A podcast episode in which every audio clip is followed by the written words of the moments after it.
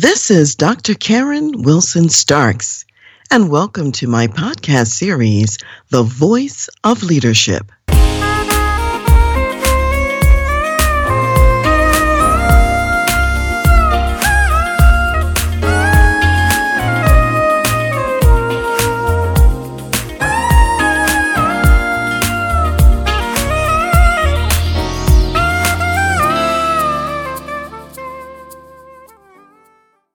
Today, I am actually starting a little bit of a short series about gifts.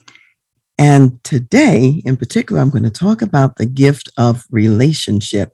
And we're at a time in our world when there's a lot of concern about supply chain disruptions.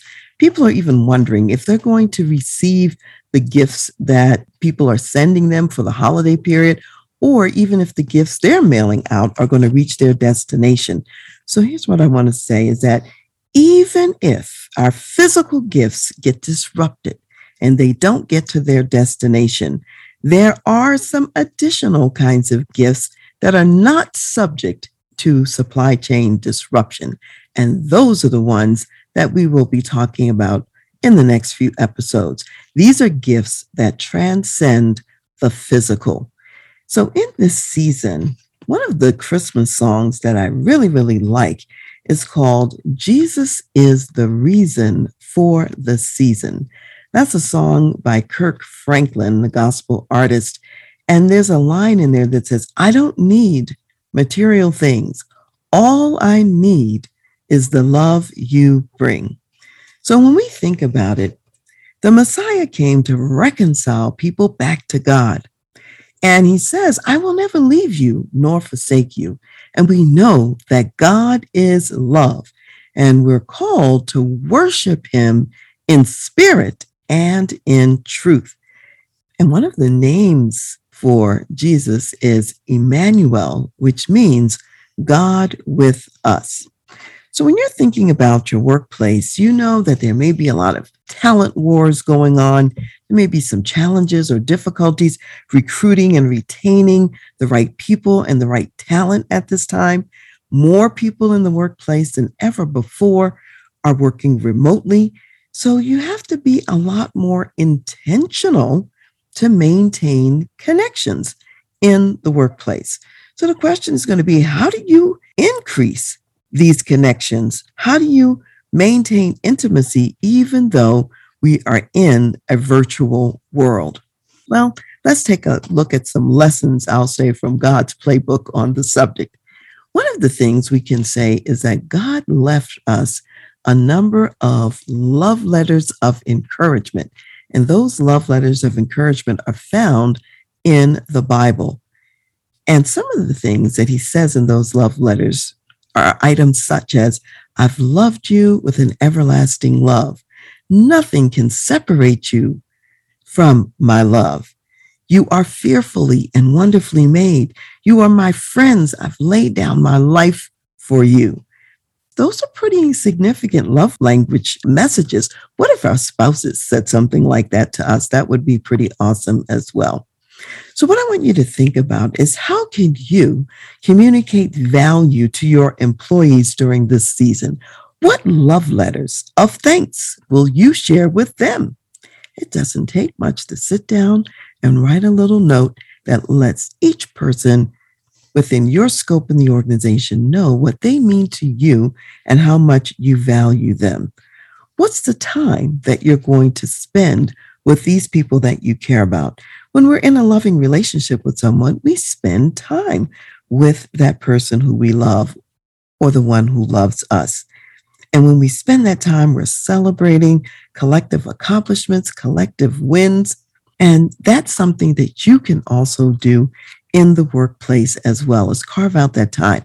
Now, clearly, since we're worshiping God in spirit and in truth, one of the ways we spend time with Him is through prayer. That's a heart connection with God. These gifts that God gives us are far more than anything that we can actually give back to Him. And most importantly, it's just the gift of His presence and the relationship with Him. There was a time when King David wanted to build a house for God. And he said, You know, is it right that I'm living in this spectacular house and there's no house for God to live in? This is what prompted him to want to build the temple. And the prophet Nathan told him, Well, go ahead, build a temple then. But then God spoke through the prophet Nathan later and told him, No, I don't want David to build me a house. God went on to say to him, He says, Well, how are you going to build a house for me? Basically he was telling him heaven is my throne the earth is my footstool and i've never been living in a house before. I've always been in a tabernacle. I've always been in a tent that's moving wherever my people are moving. And in essence i don't need a house. He said however i will allow your son solomon to build the house for me. More important though is that i'm going to build a house for you is what God tells him. He says, Through your lineage, I'm going to bring the Messiah. I'm going to bring someone who's going to sit on my throne forever. And so basically, God is saying, I'm the one who's going to give an even greater gift than what you could even imagine or what you could even think of giving. And so sit back and watch what gift I bring for you.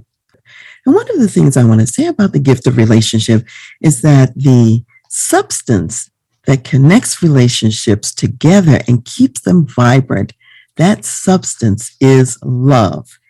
And so when we are rightly connected to God, there's love there in both directions. And in the workplace, when we're connected with one another there too, there's a sense of a deep caring, a deep sense of valuing the people who are around us as well. And when you've got that love and valuing, you want to be a gift to each other. So the gifts that we give are often intangible. It's our presence, it's our time, it's us really being there for one another. So as we close today, I'd like to share First John, the fourth chapter, starting with verse 7, just some thoughts about love. Beloved, let us love one another for love is of God, and everyone who loves is born of God and knows God. He who does not love does not know God, for God is love. In this, the love of God was manifested toward us, that God has sent his only begotten Son into the world that we might live through him. In this is love, not that we loved God, but that he loved us and sent his son to be the propitiation for our sins. Beloved, if God so loved us, we also ought to love one another. So may you be blessed with the gift of relationship and love in this season.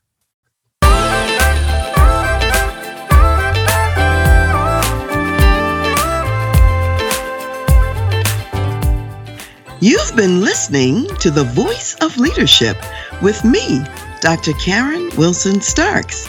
And I want to give a special thanks to jazz saxophonist Ron McMillan for granting us permission to use his gifted music on our show. Thanks for listening. And remember to go to my website, transleadership.com, for more strategies, insights, and leadership resources.